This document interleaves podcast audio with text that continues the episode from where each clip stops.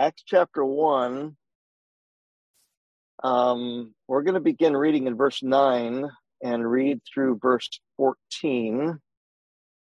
Um, and I think uh, think I'll be able to convey what's on my heart uh, here. And some of this just has to do with some things I've seen over the last couple of weeks as I've been talking to people and being in churches and and um, um, some encouraging things that have happened. And um, I have just again been persuaded, not that I needed persuaded, but just been observing again the connection between God's people praying and church health. And um, I've I've talked to folks about united prayer, even this meeting, but specifically corporate prayer, and uh, met with some just why why do we need to do that? You know, we're we got our bills paid, our people are coming to church, and everybody's happy. Why why do that? And then, and they're kind of happy with the status quo. Then I've met people that are desperate for the Lord and uh, just um, eager for the working of the Lord and see the benefit of God's people praying together and are hungry for that. So, uh, so, and I think I can connect the dots here. We'll find out. But verse 9 of Acts chapter 1, of course, this is after the resurrection, crucifixion, resurrection. And then at this point, the Lord Jesus ascends into heaven. And when he had spoken these things, while they beheld, he was taken up, and a cloud received him out of their sight. And while they looked steadfastly toward heaven as he went up, behold, two men stood by them in white apparel, which also said, Ye men of Galilee, why stand ye gazing into heaven? This same Jesus, which is taken up from you into heaven, shall so come in like manner as ye have seen him go into heaven. And I'm going to pause there just because every time I hadn't planned on saying this, but every time I read that verse, I hear a preacher in my past uh, that I heard in a Bible conference once say, just as just as the Old Testament um, prophesied the Lord's first coming, and He came, so His second coming is prophesied, and He will come again. And uh, I think of that anyway every time I read that verse. Verse twelve. Then returned they unto J- Jerusalem from the mount called Olivet, which is from Jerusalem a Sabbath day's journey. And when they were come in, he went up into an upper, they went up into an upper room where abode both Peter and James and John and Andrew, Philip and Thomas, Bartholomew and Matthew, James the son of Alphaeus, and Simon Zelotes, and Judas the brother of James. And then these next three words, these all continued with one accord in prayer and supplication with the with the women and Mary the mother of Jesus and with his brethren. So those three words, as I was um, reading this text and then got thinking about these three, these all continued. So these are just everyday people.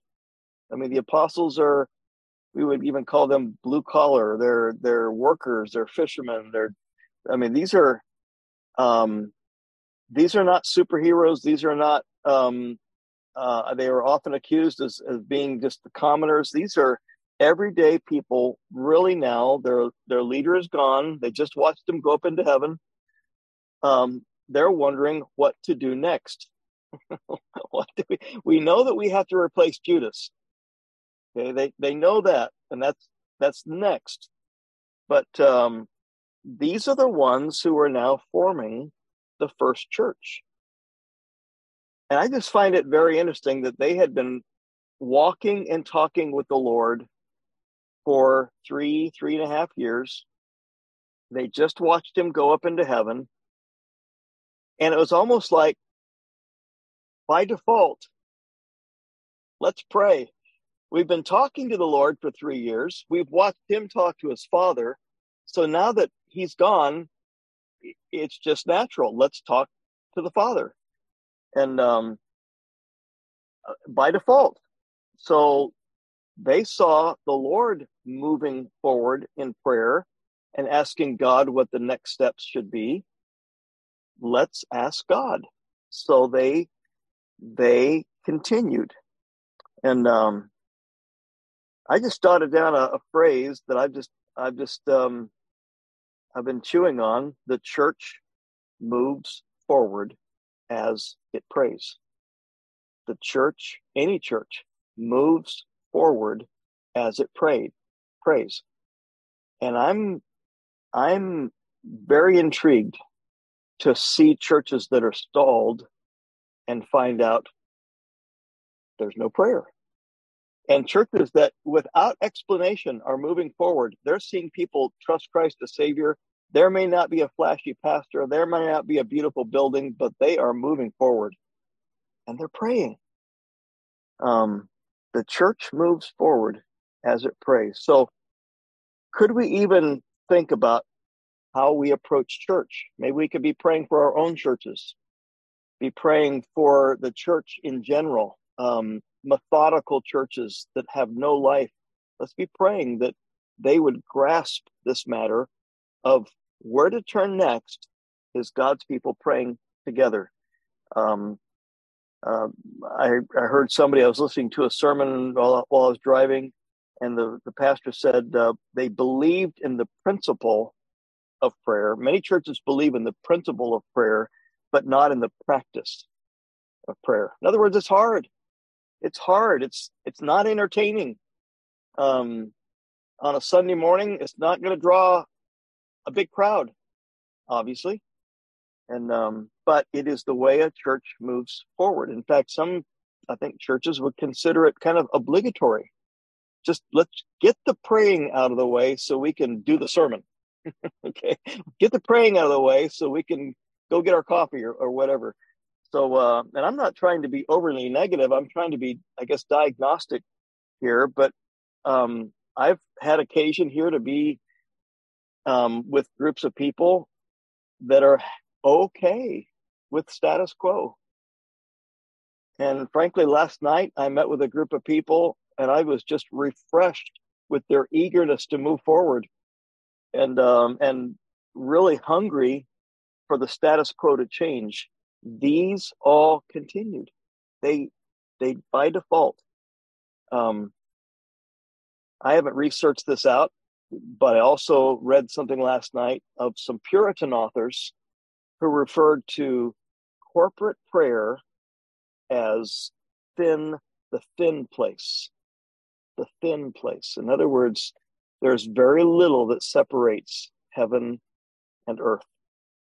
As as we're praying, it is so blessed and so intense and so sweet that it's very difficult to tell where earth ends and heaven begins. The thin place. We pray I think that we've had that experience here on this call, and uh, to where it's so sweet. We know we've been with Jesus, and um, it's it is the continuation. Uh, these all continued. Matthew Henry, in his commentary, said regarding this text, he said, Those who are in the best frame to receive spiritual blessings are those who are in a praying frame a praying frame. So, what's next for the church? They had to replace Judas. So, they needed to hear from God. And today, I believe we need to hear from God. And we're asking God to, um, to minister to our hearts, to move us forward.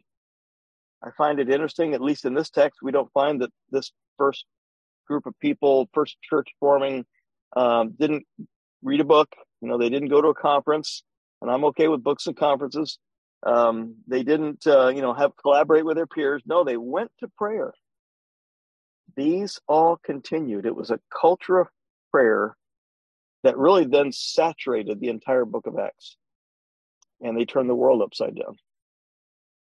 So, could we even today pray for our churches and uh, pray for um, pray for the, uh, the fire of the Holy Spirit to ignite believers to even mirror this early church um, culture of they continued in prayer. These all continued.